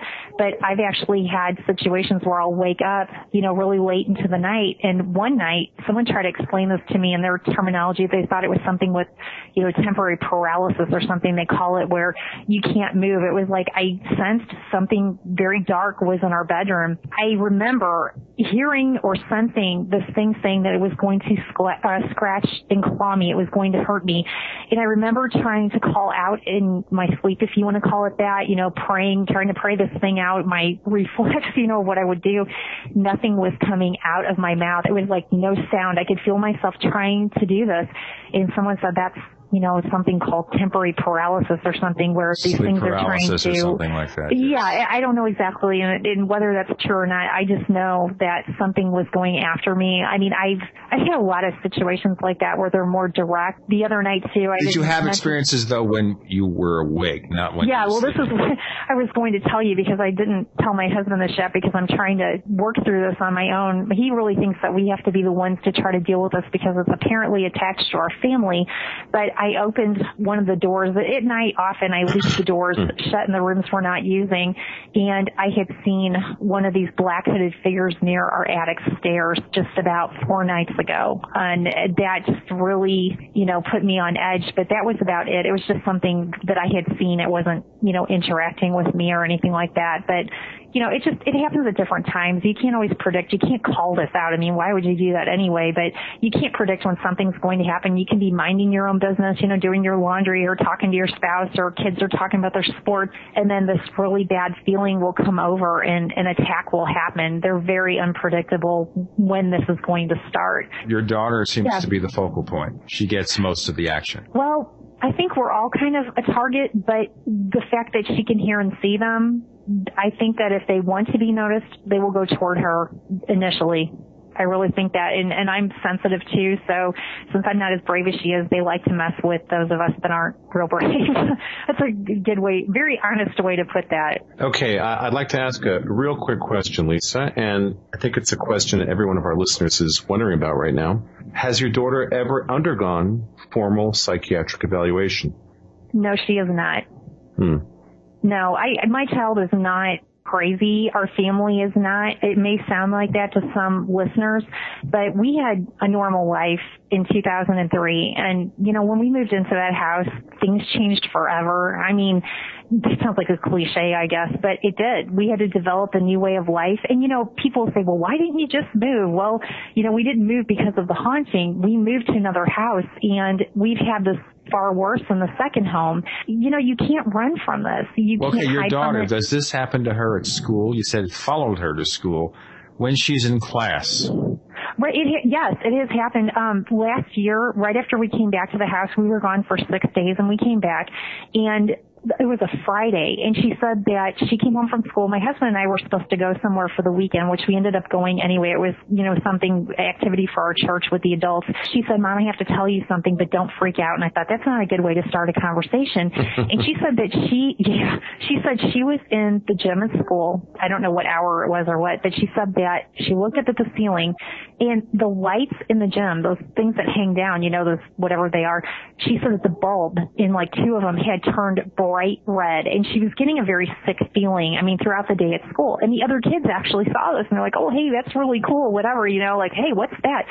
And she said she looked up at the bleachers in the back of the school and all seven of these demons were standing there. And she said they said to her, oh, you didn't think we wouldn't follow you, did you? You know, something threatening, something like that. okay, the kids And- saw the light. Did the kids see the demons? No, no, nobody did but her. Okay, did you talk to the other kids and ask them what they saw? One of her friends said, are you okay? And she tried to blow it off like, I'm fine. And Okay, but no, you're saying it in the words of your daughter. But I'm saying is, did you actually contact the kids independently of your daughter to No. say what happened, when did it happen? Okay, so basically, we're listening to your daughter's perceptions of what might have happened here. I just wanted to clarify that. if you're asking, did I talk to anybody else about about that, you know, after Mm-hmm. that happened? No, I didn't. I mean, I was trying not to talk about this with anybody. I called the youth pastor at the church and he was about the only person because it was so close to the time we had actually fled our house and come back and they knew down there what was going on because we live right up the street from there. That was very, very strange. I mean, the other kids saw certain things, but they didn't see that. But she's even told me, you know, I've seen them in the hallway at school. Sometimes they'll just stand there. They won't say anything. You know, other, it's just trying to get her attention, apparently. I mean, I don't know how to explain it other than that's just how it is. This, this is how they manifest or what they want. Sometimes we don't know. Um, it just happens. Lisa, I'm a little concerned about the fact that you've not had your daughter undergo a psychiatric evaluation, if for no other reason that she's undergoing severe trauma with this. And certainly, uh, my personal belief is that it would be very useful to find out where her mind's at. I mean, I, I've known a lot of teenagers in, in my life. My, a lot of my friends have teenagers, and you know, you can have a kid who's totally normal, totally cool. You know, it's interesting about this topic because when we, we, we study things like demonic projections, very often it is pretty consistent from what we know that they seem to focus on, for whatever reason, no one seems to really know why, teenage girls. There's this thing about this that, that is a recurring theme. But I think that just in terms of being safe, really, and careful, it would behoove you to, to have a have her undergo a psychological profile just Actually- to see what effect this is having on her. I think from me being the parent and knowing, being here firsthand, you know, you don't know till you go through this, it kind of what's happened. She's very strong, my daughter is, and I know a lot of people say there's different stages of things that happen, but I have to clarify, number one, my daughter is not possessed. We do not have the case of a possession of an individual. She is just ultra sensitive, but we do you have a good faith going that she leans on. But in all honesty, this is not something I feel very safe with, with going to a counselor. I mean, my son, yes, we've went through counseling with him before with someone that we trusted and then they quit doing the practice. And so I haven't felt comfortable enough with our situation to talk to anyone else because the first thing they're, they're going to think is that, oh, your family's insane. You need drugs, this and that. This is not what Oh this is. no, no, you know? that's not. No, Lisa, that's not fair. I'm sorry, I have to strongly disagree with you on that. A, a, truly professional, competent mental health care professional is absolutely not going to make those kinds of assumptions. I, I'm not sure what experiences you've had with psychological professionals, but they're not going to make that assumption. That, that to me sounds like projection. I mean, why would you say that? If you've got a situation, and I'm not trying to tell you how you should, you know, bring up your daughter or anything. I'm not even a parent. Let's qualify that. So parenting is something I know, I know zero about, and I'm, I'll be very upfront about that. But I think it's not appropriate for you to assume that you're going to take your daughter to someone who's going to have a predis- predisposed idea of what's going on with her. That's not what psychiatrists and psychologists do at all. Basically, th- th- it's their job to try to untangle someone's personality and figure out what is at the core of what's going on. And something that, you know, there's a consistent thing you're saying here, I personally find very interesting in that a large percentage of this activity is really emanating from her. And let's be very specific about this now. In, in, in trying to study these topics, something that seems fairly consistent um, is a possibility that we have what we think are paranormal events. And it appears, I'm not saying that we know this, but it seems like it, in, in many of these cases, we have things going on that are not explained under normal circumstances, but do appear to be literally manifestations of psychological projections of people. These seem, seem to, seem to be, if you have the mental power to project into an environment and create a visual manifestation, that in and of itself is a rather fascinating thing that there have been, from what we know, a number of cases that are like that, that we can't not- explain.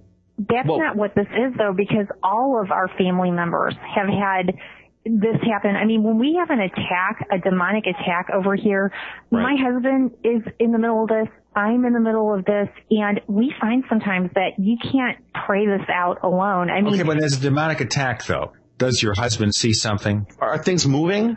No, not this is where Hollywood screws this up because you know you don't have pictures flying off the walls, you don't have muck coming up out of your toilets and and things like this happening that they know that people want to see. This is a very interactive kind of thing. I mean, these entities have given names before, w- whether they're live. Yes, but the names are always generated courtesy of your daughter. No one else is talking to this entity but your daughter. No one else is one- transferring the information. Now, when they speak in this foreign language, do you write it down and try to have someone translate what this foreign language might be? she only had had that happen to her twice when we had left the house and that part has not happened again as far as I know with that. But as far as like, you know, going back to your statement about the counseling thing, I just, in my own, you know, opinion of having went through this, how many people are qualified to deal with, you know, demonic slash paranormal in the counseling field? I haven't met anyone yet that I trust with my most personal information and with How many kids have you actually gone and checked out? we have well dealing with my son there's been three that we have talked to and dealt with but everyone seems to be surprised you know like how do i help you what do i do with fear issues you know so they try to go the route of just you know dealing with a kid with normal fear but you know having dealt with this firsthand it just seems really ineffective the things that they're doing so that's why we're trying to lean on what we're comfortable with with prayer and with because we know this is a big spiritual warfare battle the angels demons good versus bad whatever you want to call it No. Mm, mm, Lisa, see, here's the problem. On the Paracast, we don't say that we know a lot. We have a lot of questions,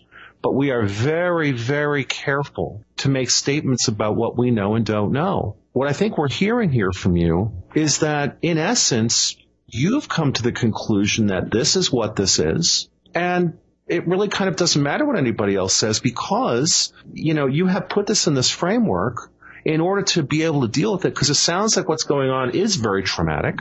So in order to deal with it, you have used these elements that exist, demons. I mean, you brought up the religious framework for this, which is, again, maybe helping you deal with this, but that is a very separate thing from what might actually be going on. So I think it's very important here, and, and I'm only bringing this up because it sounds like this has been very traumatic for you, and we'd like to understand this. There is something else I have to say, say though. You've brought up more than once or twice this issue of the image Hollywood paints around this. The the basically that you know this or that is generated from Hollywood. I would submit to you that in many cases, what Hollywood does, the people in Hollywood, and I've worked with them, they're not terribly creative. Okay, what they often do, that's the reality. What they do is they turn to existing accounts of things, and that's where they draw the visualizations from. So when we talk about, when we ask you about, you know, were things moving around, there is some very strong evidence out there of these kinds of situations where things have been captured on video and film moving around. And again, this has nothing to do with Hollywood. I don't think anybody who listens to this particular show believes that Hollywood in any way is reflective of what reality is about. In fact, that's the exact opposite of what Hollywood is about. But when Hollywood has to now come up with scenarios for these things, very often they will turn to accounts of real accounts of things that people say have, you know, things that really happened to them. They'll use as the basis for writing their fictional pieces.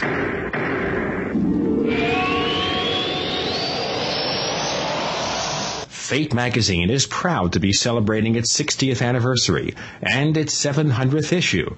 That's 60 years of bringing you true reports of the strange and unknown. Keep up with the latest on angels and miracles, psychic phenomena, ghosts, UFOs, life after death, and much, much more. It's bigger and better than ever. Subscribe now by calling 1-800-728-2730 or online at www.fatemag.com. That's 1-800-728-2730 or www.fatemag.com. What are you waiting for? Your fate awaits. You're in the Paracast with Gene Steinberg and David Biedny. You never know what's going to happen next. Lisa Lindley joining us, and she's the author of four books recounting the various haunting experiences in two homes. And in the vicinity of those two homes. But the point being, of course, that Hollywood is not very original. And for a lot of the movies they've made, they take popular culture, real events, and they fictionalize them, just like the Law and Order TV series is ripped from the headlines. And frankly speaking, you'll see cases on that show that have a very slight factual basis. When, for example, Steven Spielberg did Close Encounters of the Third Kind, he based it on information in a factual book from the late Dr. J. Allen Hynek. Right. So, so the whole point of this, Lisa, is that, you know, it sounds like there's something complex going on. I think I can speak for both Gene and myself and, and tell you that this would be, I think, much more compelling if, for example, when you say there's an attack coming, I think it'd be really great, behoove you to set up a video camera and to even capture a view of what's actually going on. I mean, you said before, if somebody came and spent a week with you, you know, they would figure out there's something going on here. Well, and again, not that video evidence is concrete and solid and bulletproof, but again, as I listen to you speak and, and, you know, I'll remind the audience, we're doing this interview without having read your book, okay? And that's something we typically almost never do. We are very specific about wanting to read the books of our guests to know the, the meat of the, the case or the, the situation, as it were. So, you know, we're kind of pulling things out of you here without a whole lot of Background. well, yeah. well, yeah. But, but at the same time, in a way that's useful because, you know, what I think we're both hearing here is that, as I said, you, you know, you know it's demons.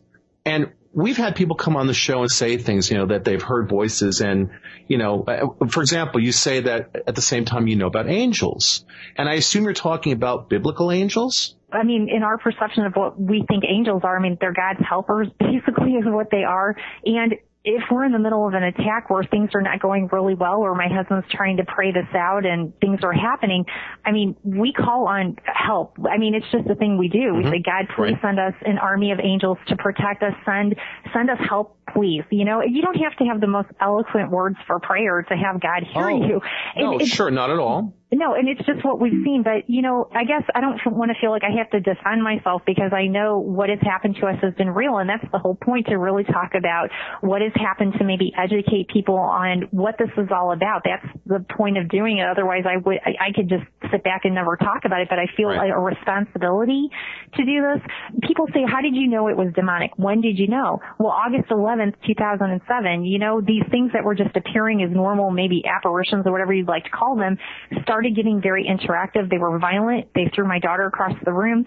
And then all this started happening. And to me, that's how I knew it had taken a turn for the worse. This is okay. we understand evil beings, but we don't know who those evil beings are. Okay, because it's a lot more complicated than that. You can assume based on your religious beliefs and or expectations, they're demonic. These are the devils. You have God, angels, the devil, etc.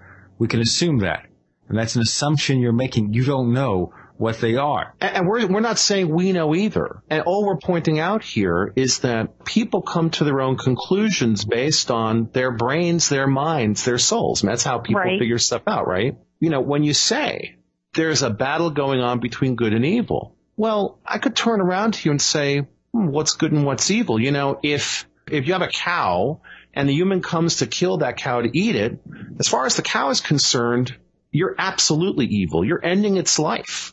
You're killing it to consume it. I mean, that, it's all a point of view. Yeah, well, to, to, better explain it, I mean, if you want to take the biblical approach, which is kind of how we've understood this, we did a couple of studies on what this was and we understand more. You know, in the beginning of the Bible, I guess, I'm not versed on every single scripture. This be right? the Old Testament? Uh, you were talking about the Old yeah, Testament. Yeah, at the, be- the very Testament, beginning, right? where it talks about the overthrow of Satan, when God basically kicked him out, there's, you know, he was a high angel. He was high up next to God. He was most high, he was beautiful. There's a chapter in Ezekiel where talks about the fall of Satan, basically that he thought he was more than God was. He wanted to be it, and so he kicked him out. Okay, basically, he's a fallen angel. Demons are fallen angels. That's what it says in the Bible. And so I know that much. I'm not versed on everything, but they hate humankind. They hate man. They, you know, they do. I mean, if God is giving man free will and all this and, you know, it's, he's giving it all to them. Yeah, they're probably mad. So they're, you know, forever burning and, you know, it's just yes, how but how do you assume those devils in the Bible, the devil and his minions in the Bible are responsible for these particular encounters, even though they're nasty. I mean, we have well, criminals in our own society who rob and pillage but they're not strictly demons. They may certainly be evil. Well, I, I think just based on what my belief system is at this point in time in my life where I'm at, that's all I believe in right now. I mean, I will come out and say that, you know, I believe there are angels and I believe there are fallen angels, which are the demons because of, I guess, what the Bible is telling me, you know, about the truth about what this is. It's a big battle. I just think that's what we're dealing with right now. You know, I think we are dealing with, with your demons. There's no ghosts. There's no in between stuff. There's no, it's black or white. It's not gray. It's just based on my perception of what my family's been through. I can't say someone down the street may have been through a different kind of situation because maybe they have, but just our family's belief system, we know what we're dealing with. And, you know, I would probably not take a video camera up to when you were talking about you should maybe try to video this. Mm-hmm. When this is happening to our family and we're in a full fledged trying to fight this off attack, that's not something that is going to be productive for our family. I don't think, and it's not for everybody else to view. I, I think we're just trying to deal with this in the best way that we know how. I don't know how that would actually, you know, help us. It might somebody else, but it's not supposed to be like a public display thing of, oh, check out this video we got or, you know, whatever. It's like, this is serious, dangerous stuff that our family is dealing with. And we are trying to get some resolution. I mean, we're not sitting in this house saying we're never going to get out of this. I mean, you know, you can't be blind and say if I move to a third house that this isn't going to follow me, but we're not sitting here just having a great time with us and trying to profit off our family's distress because we're not. I mean, we've been approached to do other things and we're not doing that. I mean, we just want to tell people, you know, based on what our family's been through, this is very real. This can be dangerous. Don't try to invite it in. We didn't. It just happens but there's a higher purpose, I think, for things that happen to people. And if you can say something good happened to your family out of an otherwise tense situation, that's a good thing. And it brought our family closer together. I mean, we, this would have ripped most families to pieces, you know, and it's actually brought us together, which is a great thing. But I'll tell you I what, let's leave it right at that point. Okay. okay. Okay. So Lisa Lindley, a mother of three, a haunted survivor, written four books. You have a website that we've pointed to at theparacast.com so that when they click on your name, they can check out your website, check out your books, get more information. Now from here, do you plan to do anything else with regard to this particular situation to make public appearances about it? What do you plan to do? With our family situation, I mean, my main focus right now is just to talk to people with whatever opportunities I can to let them know the truth. So if someone invites me to do something, I may, but this isn't about, you know, profiting our family. I have to say that. I, I never wrote to do that. That's why I did self-publishing. So I didn't have to have someone else approve what I was doing and wait five years to get the message out there. But we just really want to help people and I don't have plans to write another book. I mean, if that comes up, then great. But just because I wrote, it's not like I'm trying to do something really big and out there with it. It's just a good avenue to reach people. You know, we just really want to let people know our side, you know, what's out there, the truth about it. I just think people, they really don't understand the more you talk to people, I guess that they don't, but we're just trying to do the best that we can with, you know, what we have to work with right now in our life. Okay. Thank you so much, Lisa Lindley, for joining us this week on the Paracast.